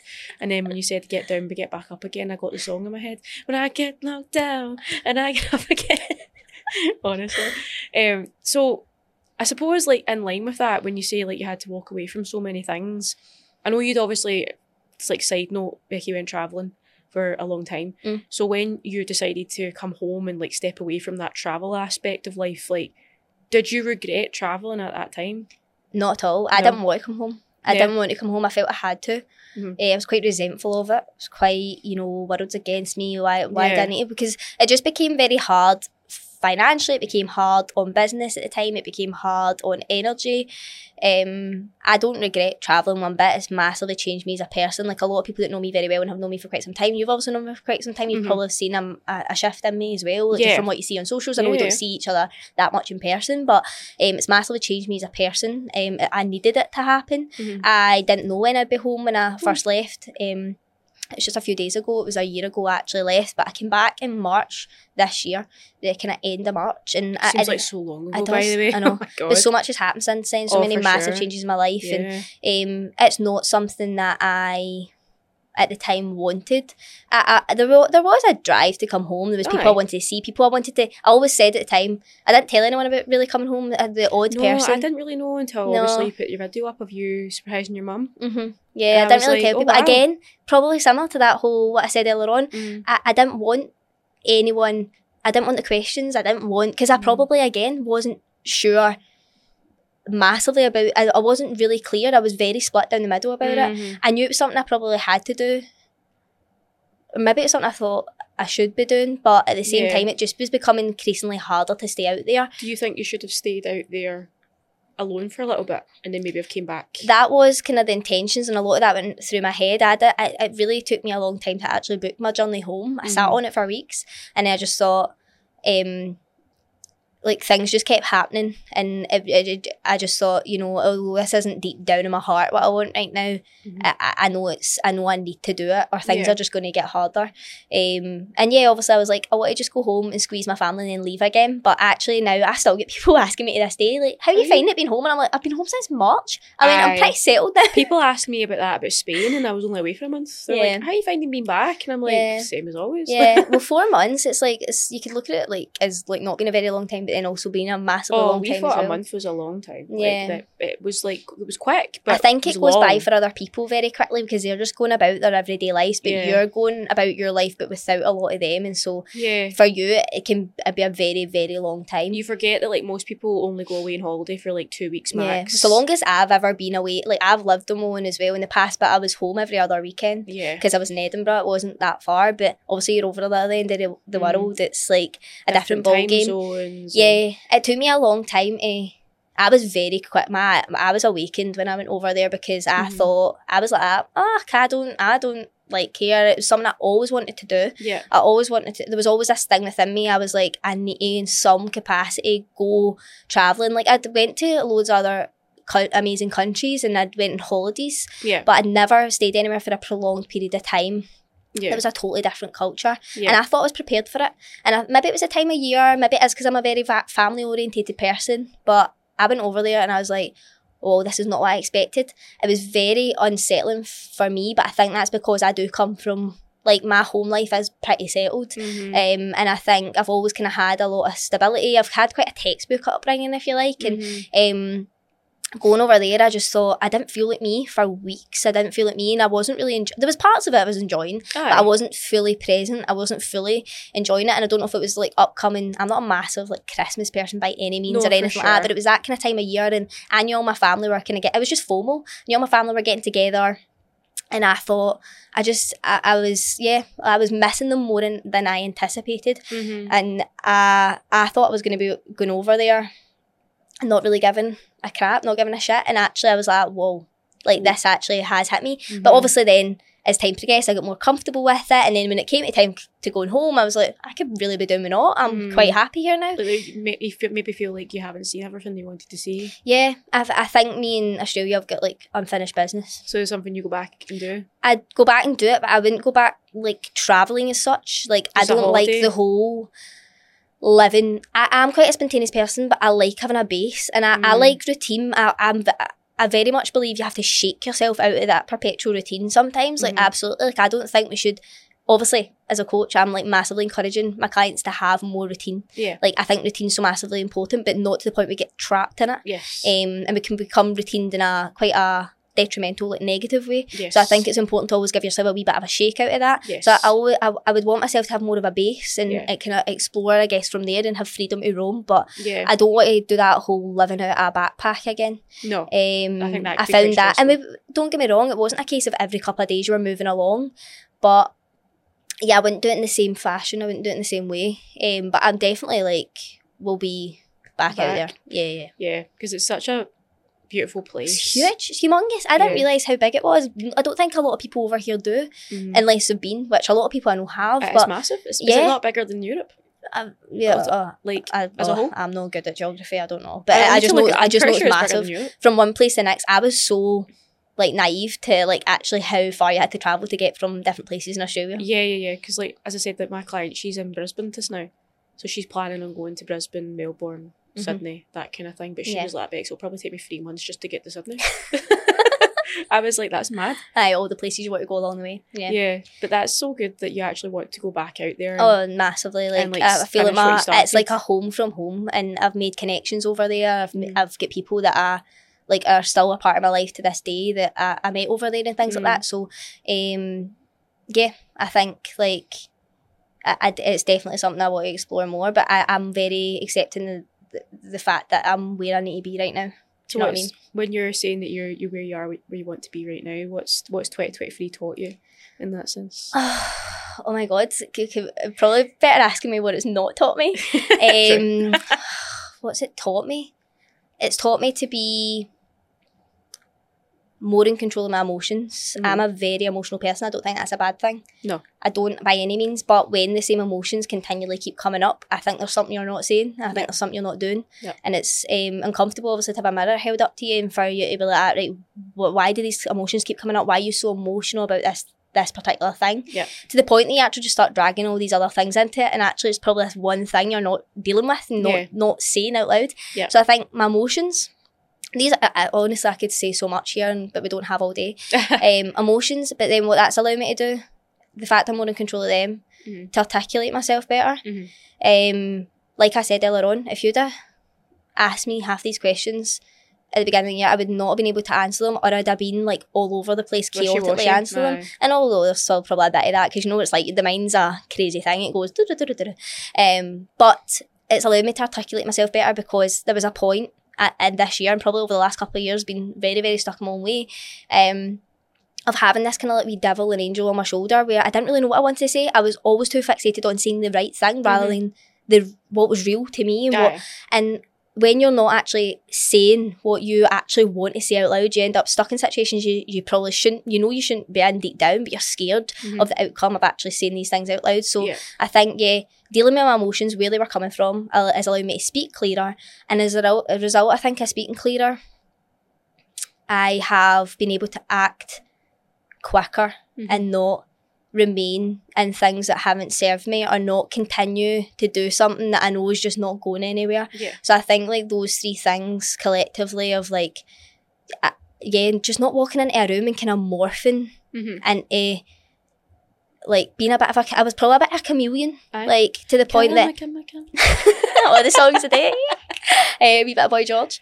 Um, but yeah, probably a bit of a chameleon to the point that I would just go into a room and think what I ha- th- say what I had I thought I had to say Mm. rather than what like and something I've been saying a lot to my clients recently is like um get real not right because Yes. like I focus so much and there's no real it's about what's right to you and if you're Mhm. not doing that you're going to feel you're going to feel lost I felt like a pure shadow of myself at the beginning of this year and probably at the end of last year as well probably even beyond that well well back um because I just wasn't being true to me and I almost hate saying the phrase "speak your truth" because I know a lot of people don't get it, but essentially what it is is like speaking your truth is like exactly what I just said there. Yeah. Getting real, not right. Stop focusing on telling people what you think they want to hear, Yeah. and actually say what feels right to you. And you can do that in a way that's not rude to other people and not, you know, it's genuinely about what you're feeling, what you're thinking in a very authentic way. And if you do that, I think you can act accordingly. One of the most powerful things that I was told was like speak your truth even if your voice shakes. And that's like such a powerful thing because so many people are so scared to stand up for what they believe in. Yeah. But like no matter what happens, no matter how much you shake, no matter how how uncomfortable it is to say what you need to say, like say it. Oh, you feel lighter after it. Yeah. you feel it's so, you're carrying the weight of the world when you're not you're keeping secrets and you're not saying what you know needs to be said. Aye. Like Yeah. clients get wide with me. I'm like, say it with your chest. yeah, say with your chest. yeah, Say what you have to say. yeah, Um, but like I'm being so much more open, I guess, about actually speaking my truth because there's been a lot of times where, like, I've had away from confrontation. Like I said, like earlier on, I'm I'm not really a confrontational person, but when I have to speak my truth, like I will because It's probably the fear that there's going to be that confrontation that holds you back. but like even if there is, is, like you deal with it and Yeah. like you speak your truth and like if that's what is right to you, then yeah. hmm then speak it hmm because that's how powerful conversations happen. Yeah, At the end you'll always feel better from having a conversation about something. Like Mhm. honestly, like that's probably been one of my biggest lessons this year. Is like just have the conversation. Yeah, Like just do it, yeah, no matter how because people are not mind readers, and people know it's coming anyway. Yeah, All the conversations I've had this year, year people have been like to me, I knew this. Like I knew you were feeling this way. I knew that you had to say this to me. just wanted And then I'm just like, up. Why do I not Why did you not say to me? I think they're just they don't want to put words in your mouth. Mm, They want you to say yeah, how you're feeling, and they don't want to also construe your way of thinking either. yeah, Like they don't want to leave an imprint in you to feel that way because they've just said what they've said. Like they want you to think for yourself. You need to figure it out for yourself. Yeah. yeah. What are you most grateful for? Oh, that not everything's meant to plan. I agree. Yeah, I that think- not everything's meant to plan because it's made me better at all the things I wasn't good at, problem Mhm. solving and well, everything I've kind of spoke about today, like Mm-hmm. pivoting, changing, being able to adapt. Because the the truth of the matter is that life is always going to send challenge your way, regardless if you you you want it or not. Like a lot of Yeah. the time we don't, obviously. don't. It's a lot like of time it's just- like away. yeah. So I think that because it's taught me to be a better problem solver, stop focusing on the problems, like what you said earlier on, focusing on the solutions. I used to like look for problems and as if it was a needle in a haystack, and trust me, I would Mhm. find it. Mhm. Um, so I think just being more solution focused, generally just having a more positive outlook in life because honestly, yeah, not not everything's going to go to plan. No. Like not everything is going to go to plan. It makes you, it grows you, um, and it is a yeah, it's an agent like for your growth. It really, really is. So I think yeah, just that simply. That's probably quite a short answer, but I think Mhm. that not everything has worked out how I envisioned it working out this year. Like I was asked that the other day. There, has has things worked out the way you thought it would this year? And I went, ha ha ha, ha, no. Straight to the point. No, full stop. No. Okay. no, I feel like someone actually asked me that the other day, and they were like, "Oh, like, did you ever see yourself like doing half the things you're doing now?" I said, "See, if you'd asked me in January this year if I'd be doing half the things I'd be doing now, I'd have honestly looked you in the face and laughed because January me did not know what was coming. Like, and so much January can- always never knows what's coming. No, so much can happen in a year. Like Yeah. the same way that babies suddenly become full size adults in a year, right? That's how much can change in your life. Mm-hmm. Yeah. Like, so I'm a different person than I was in January. Yeah. I Like, didn't even know until May or beyond that I was in a massive hole of losing myself in Yeah, January. like I thought I was, you know, I was living life up in Oz. Everything, in fact, I was in Bali at the time. Can't remember where it was. I was that lost. She doesn't know what fucking planet she's on. But uh, I was in a massive hole of losing myself. So I think, yeah, uh, God knows what this January's gonna gonna bring. But I'm definitely gonna into a lot more confident and with I more she conviction. is. yeah, I know where I am. I'm going to be in Scotland. I can guarantee that.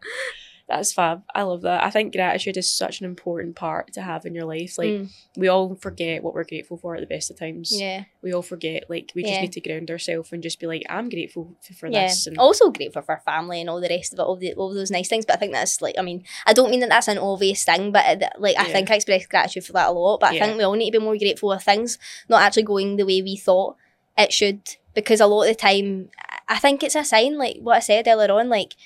You're exactly where you're supposed to be, right? People are always. I wrote this the other day on social media. Like, yeah, I hear all the time.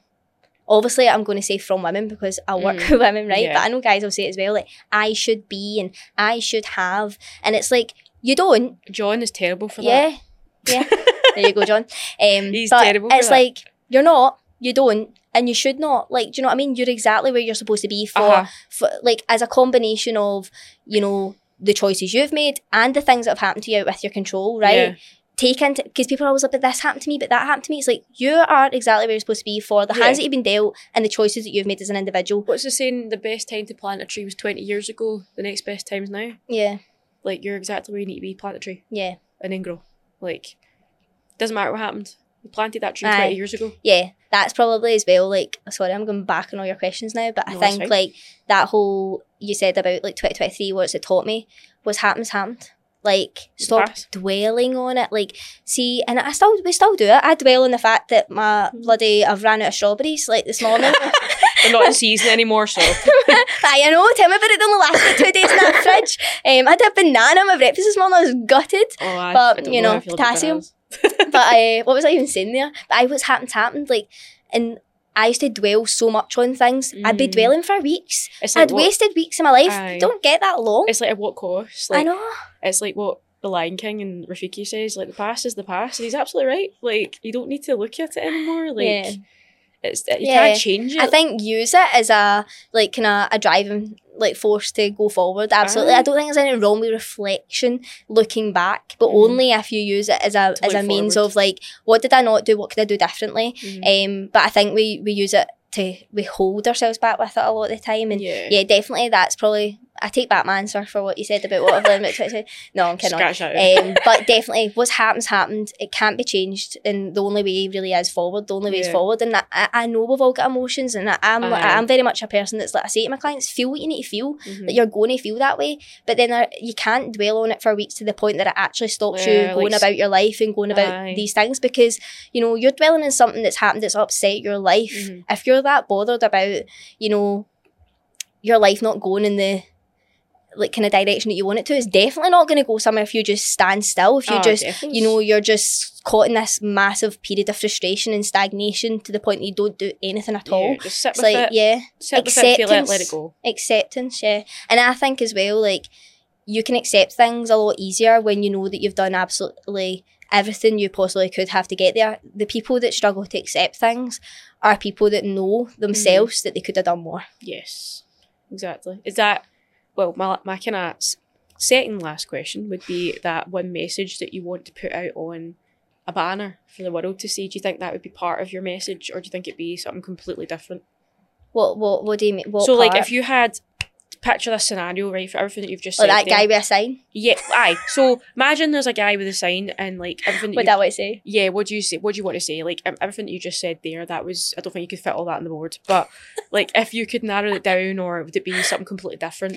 Eh, I think it would be probably this touches upon a lot of what we spoke spoke about today, but um, kind of just to dare greatly Mhm. and be Oh, really wow, like that. Dare greatly. Yeah, Dear be really ambitious and brave with your life because and disp- and despite of the fact that not everyone like people are going to have something to say about it despite the negative comments because not everyone's going to ever do the things that maybe you want to do and be okay with that but i Mhm. think yeah like your life is so short you're only here once and Mhm. i genuinely do think we should be like do the things that you truly like Want know deep do. down you want to do uh, that obviously comes a lot from speaking your truth um, and actually saying things out loud regardless of the fact that you know not everyone's going to agree with it and you Mhm. know as well that um, people are going to have something to say about it and the fact of the matter is like if you are you want to achieve ambitious things you need to be w- willing to accept that not everyone else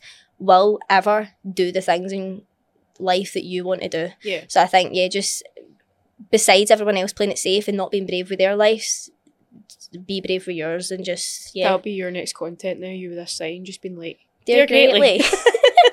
yeah, to sum up, dear greatly. I love that.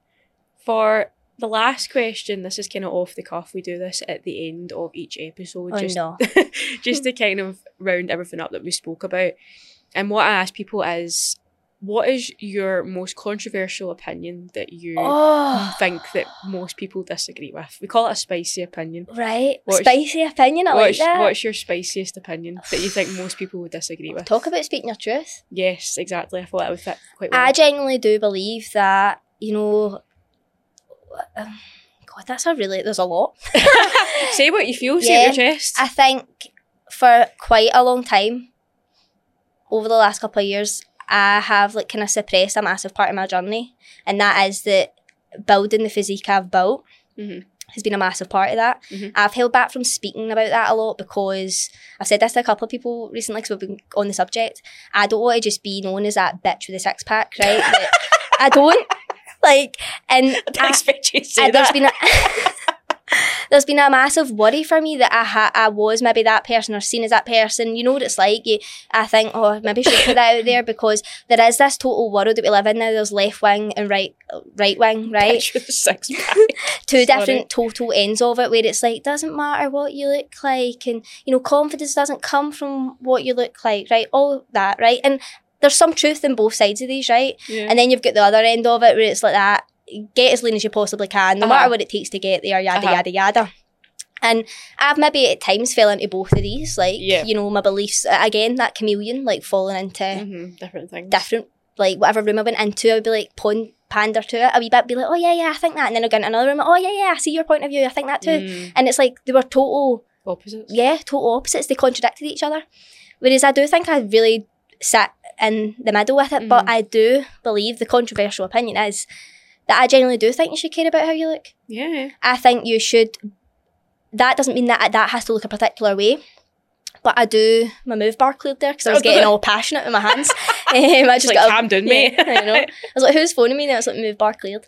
Um, I think you should care about how you look. And I stopped myself for so long talking about my physical results. Now, obviously, that's not came through me not developing how I think, my attitude, Mm. um, just generally having high standards for myself on a daily basis. yeah.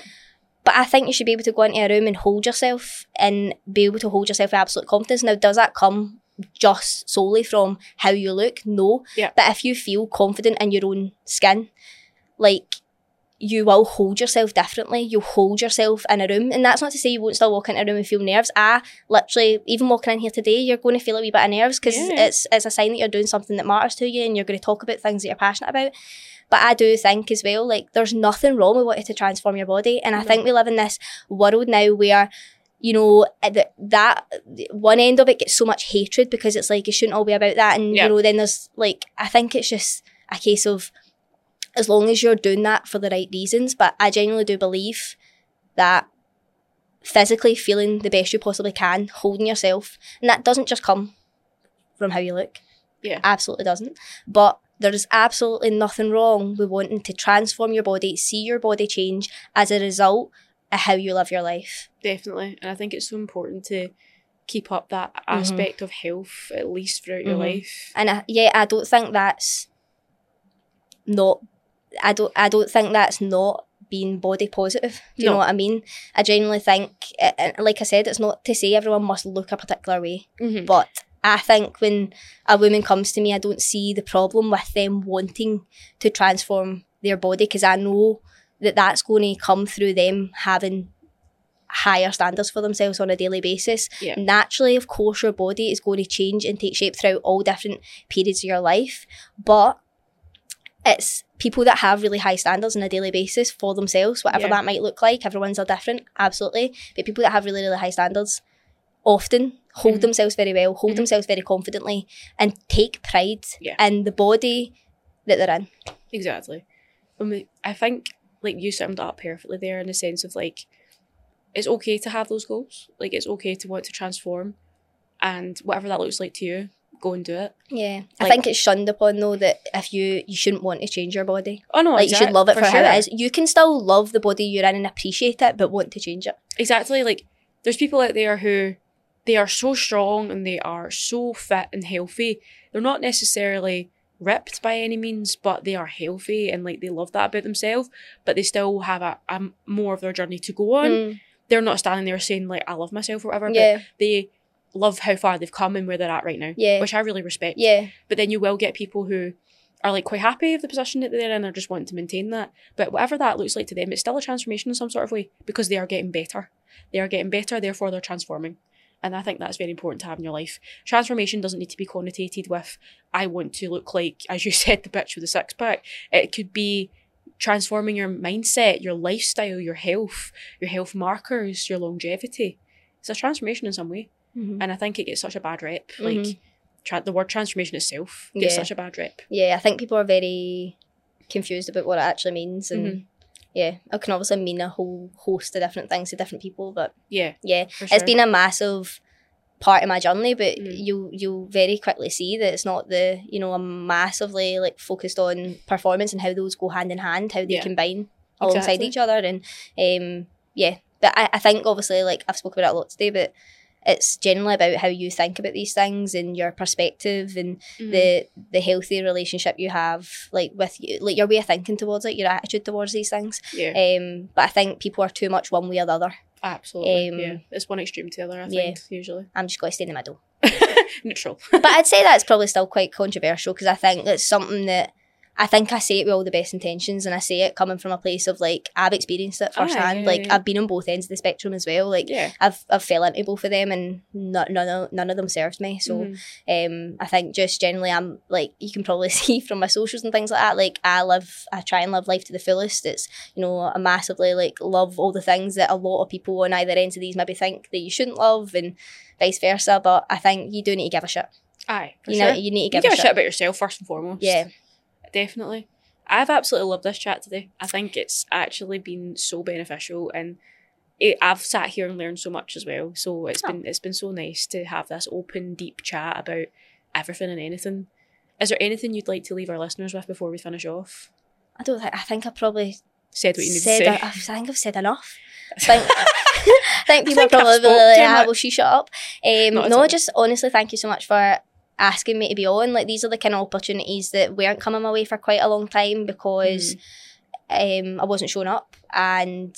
I started to really recognise that because when I first Mm. started out, there was loads of opportunities like this that came my way. And Yeah. this year, I'm so grateful for being asked to, you Mm. know, be on podcasts, being asked to be on other coaches' communities to deliver to their clients. Like these things are massive privileges and success markers for me that I'm Mhm. showing up and um, that I'm being my authentic self because I Mhm. don't think generally you'd have asked me Mhm. had if you thought otherwise. Mhm. So I think just thank you. Like it's something I've looked forward to a week and um, yeah, I just hope you all enjoyed listening to Becks pick my brain. I know, I'm sure they will, honestly. Like when I mentioned that you were coming on, everybody was like really excited and like Yeah. This woman looks like she knows what she's talking about and I was like, she does. Um so thank you again for coming on. We're- Hopefully, just not too much that I create a success ceiling for myself again and think I know all. standards on her up here. So yeah, I'm just gonna, you know, I always do things now. I feel like that a wee bit of humble pie, something that just humbles me. Oh no, definitely. Yeah. Where can everybody find you for um like your socials or like to just be inspired, maybe to reach out for coaching or whatever if they're not a client of mine or whatever? Don't you be jumping shit. no. Um, so just mostly on Instagram. Yeah. Um, at Bex. No. At Beyond Bex, your best. at- oh my god. I know her I Instagram name, she know my does. own Instagram name. Uh, at Bex underscore beyond your best. Um, it's took that many changes over that. I've went through so many name changes over the last three years that I'm forgetting it. No, Um, fair, so fair. yeah, pretty much there. Like you probably won't find me anywhere else. Yeah. Um, other than on on, on Instagram. Because you starting a YouTube soon, to be fair. Really? Yeah. I think you'd be good on that. Oh, I don't know. like I, I'm not the best with tech. It brings out a, a dark side. It brings out a Becks that I don't like. I know, same. But no, was, honestly, thank you so much again. And I hope that everyone else listening enjoyed our episode today. I'm sure this will be the first of many times that I'll have Becks on. Um, but yeah, that is all from us. And thank you so much for listening. We will see you in the next episode. Thanks. Bye bye.